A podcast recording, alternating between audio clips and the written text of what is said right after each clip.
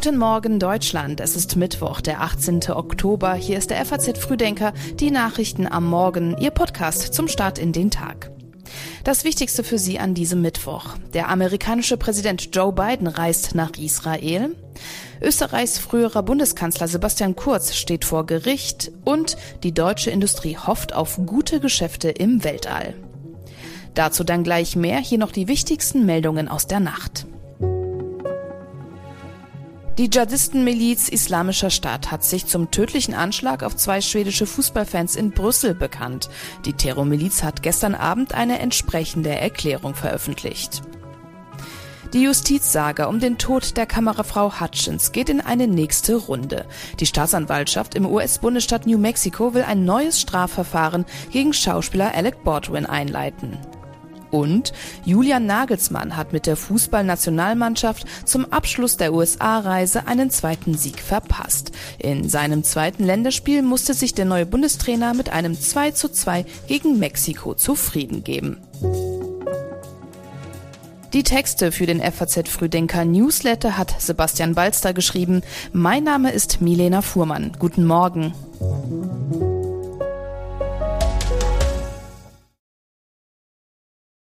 Nach Bundeskanzler Olaf Scholz reist jetzt auch der amerikanische Präsident Joe Biden nach Israel, um zwischen den Fronten zu vermitteln. Im Nachbarland Jordanien will er außerdem auch Ägyptens Präsident al-Sisi und Palästinenser Präsident Abbas treffen. Bundeskanzler Olaf Scholz hat bei seinem Besuch in Tel Aviv Israel seine Solidarität bekundet. Deutschland stehe nach den Hamas-Anschlägen fest an der Seite Israels, so Scholz. Dies ist ein Besuch bei Freunden in schwierigen Zeiten. Wie ich vergangene Woche im Deutschen Bundestag gesagt habe, in solchen schwierigen Zeiten kann es für Deutschland nur einen Platz geben, den Platz an der Seite Israels. Israels Ministerpräsident Netanyahu wiederum rief bei der Pressekonferenz mit Scholz die Welt dazu auf, geschlossen gegen die Hamas aufzutreten.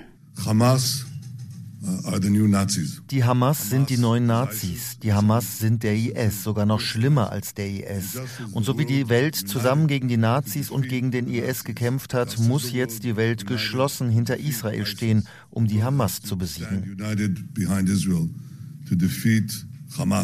Israels Regierung hat mittlerweile angekündigt, die radikal-islamischen Hamas zu vernichten. Bis zuletzt war allerdings unklar, ob die israelische Armee mit einer Bodenoffensive in den Gazastreifen einrücken will oder nicht. Erst gestern hat Jordaniens König Abdullah noch davor gewarnt, weil die Region am Abgrund stehe, heißt es. Eine israelische Bodenoffensive würde genauso wie das Eingreifen der Hisbollah-Miliz oder Irans eine Eskalation des Krieges bedeuten.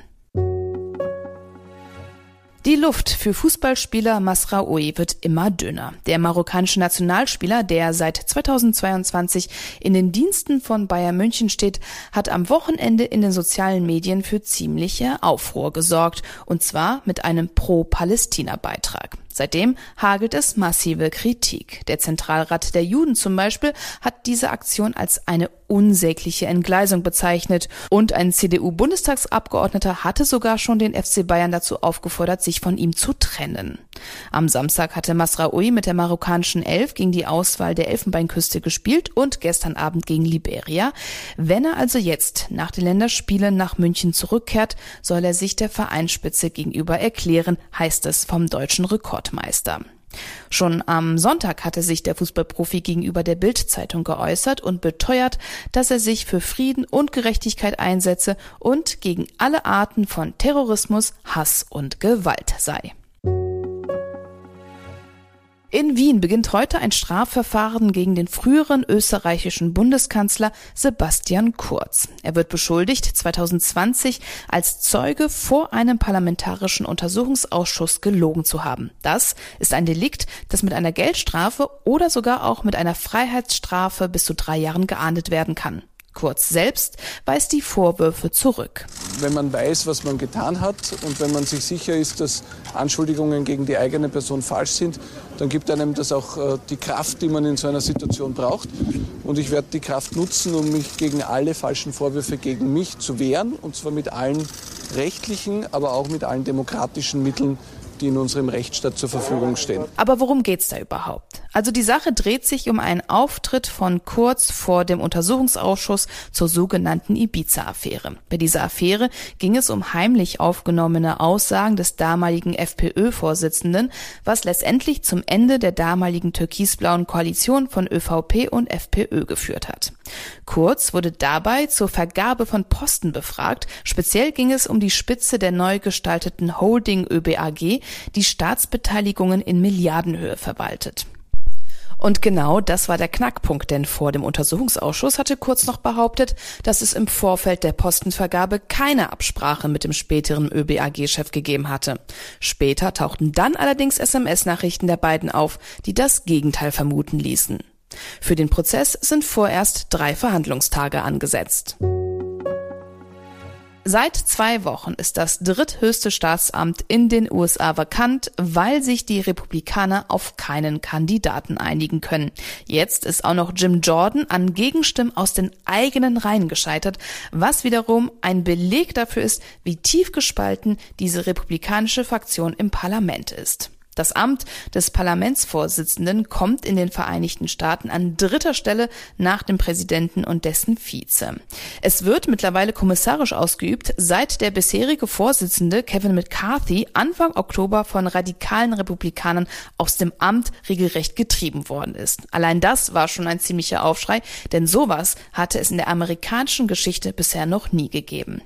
Seitdem befindet sich das US-Parlament weitestgehend im Stillstand. Bis ein neuer ordentlicher Vorsitzender bestimmt wird, liegt die gesetzgeberische Arbeit zum größten Teil brach.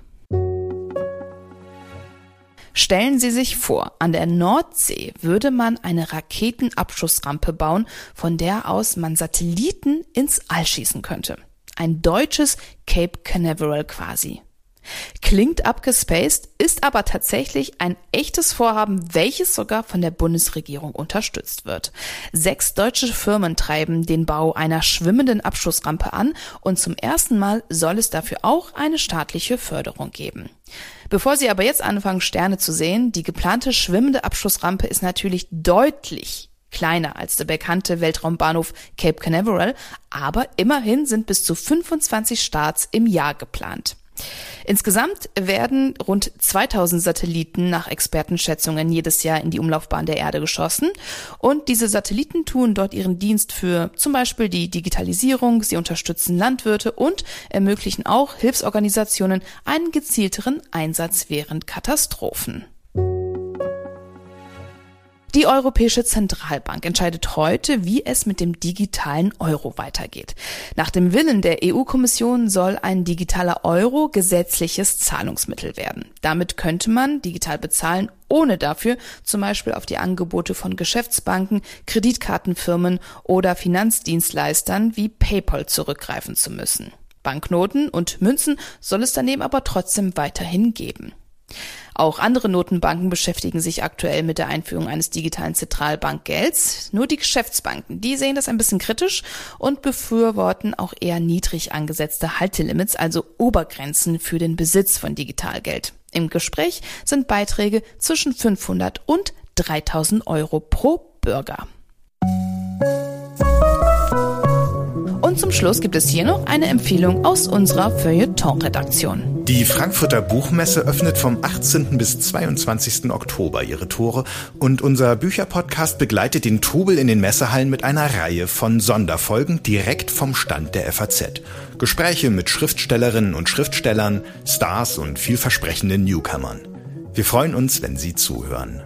Diesen Podcast sowie die Artikel aus dem heutigen Frühdenker finden Sie natürlich online auf faz.net.